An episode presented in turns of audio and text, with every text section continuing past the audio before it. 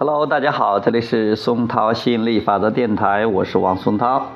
今天继续给大家讲亚伯拉罕来自亚伯拉罕的秘密第十六部分：对一切保持感恩之心，真的有用吗？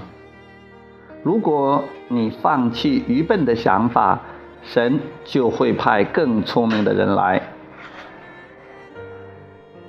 我思考过所谓的情绪引导系统，也想过如何才能够更有觉知的过日子。而经过这么多年的时间，也经历了许多体验，我总算能往后退一步，明白对的人会在对的时间出现，以及情绪引导系统一直都在那里为我效力。你必须愿意聆听。你必须下定决心，不让其他人决定你的人生目标。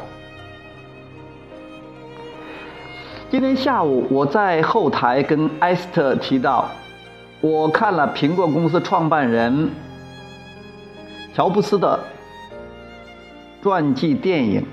他的行事作风，在许多人看来，也许非常粗鲁无礼，但他深知这是科技产业必须走上的道路。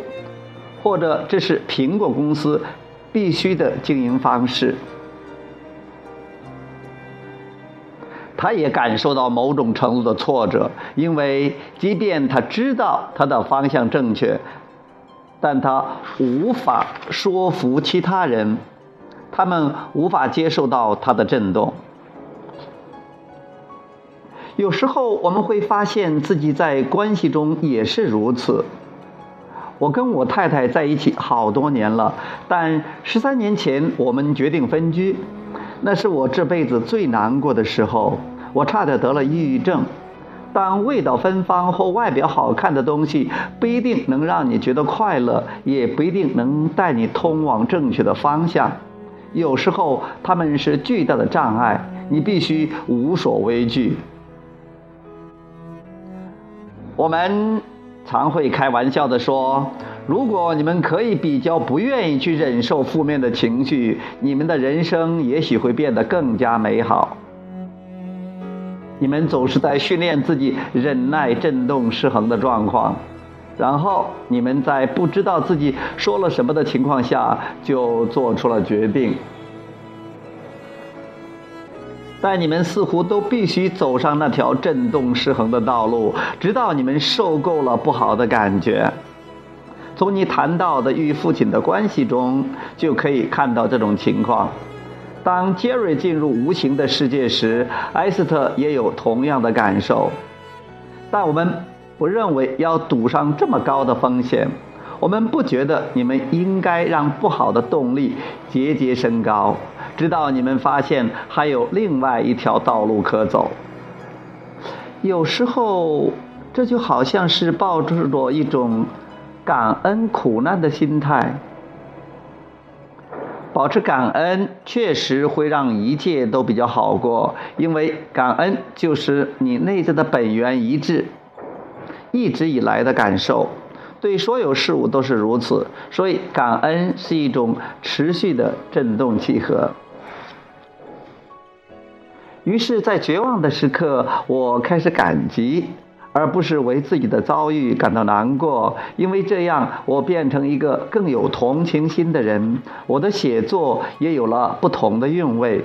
事实上，在我写作意念的力量，the power of intention，在我写。意念的力量的时候就是这样。那本书大约有百分之五十的内容是受到你们的影响。亚伯拉罕的教导在书中随处可见。我非常努力不让自己继续走上绝望的道路。如果一段关系、一个处境或一份工作只会带来失望。人们会感受到改变、脱离、前进的需要。一旦你了解感受与思维之间的关系，你就能明白你为什么会有这些感受。接着，你就可以借由改变思维来改变你的感受，然后事情也会跟着改变。你脱离了那些感受，你动了起来。所以你要用心去训练你的思维，思考、感受、思考、感受。接下来，不同的人会开始出现在你的生活里，整个环境也会变得不一样了。荣格称之为共识性。这就要看你站在什么样的振动转盘上。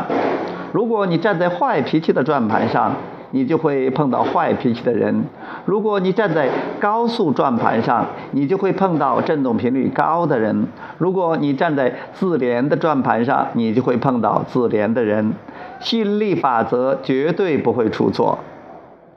所以，如果你放弃愚笨的想法，神就会派更聪明的人来。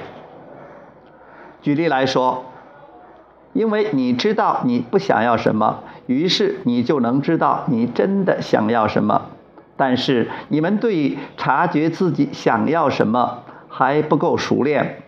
你或许发现了这一点，现在在你内心，你不想要的东西还是具有比较强烈的震动吸引力。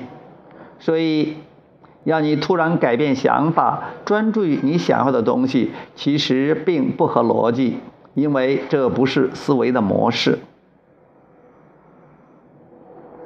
因此，多数时候你还是想着你不想要的东西。这么做的同时，你便发射出你想要什么的愿望。你的愿望不断发射出去，过了一段时间，你目前的生活跟你想要的东西之间就出现了鸿沟。这就是你的体验和你的振动模式之间的差距。有时候，如果你的愿望很强烈，在你抛开自己的限制或忘记自己缺乏什么的时候，你就能看见本来的面目。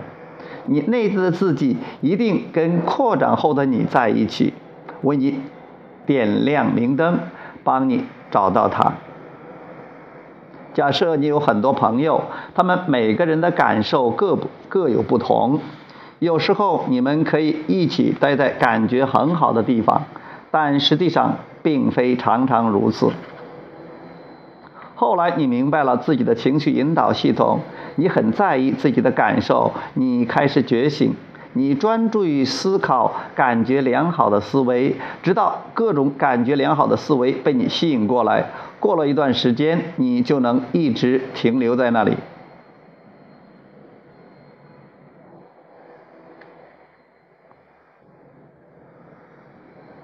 而你的朋友们，或许仍然是情绪起起伏伏的，但你觉得越来越快乐。当他们的震动逐渐与你靠近，他们就能够接纳你想要帮助他们明白的东西。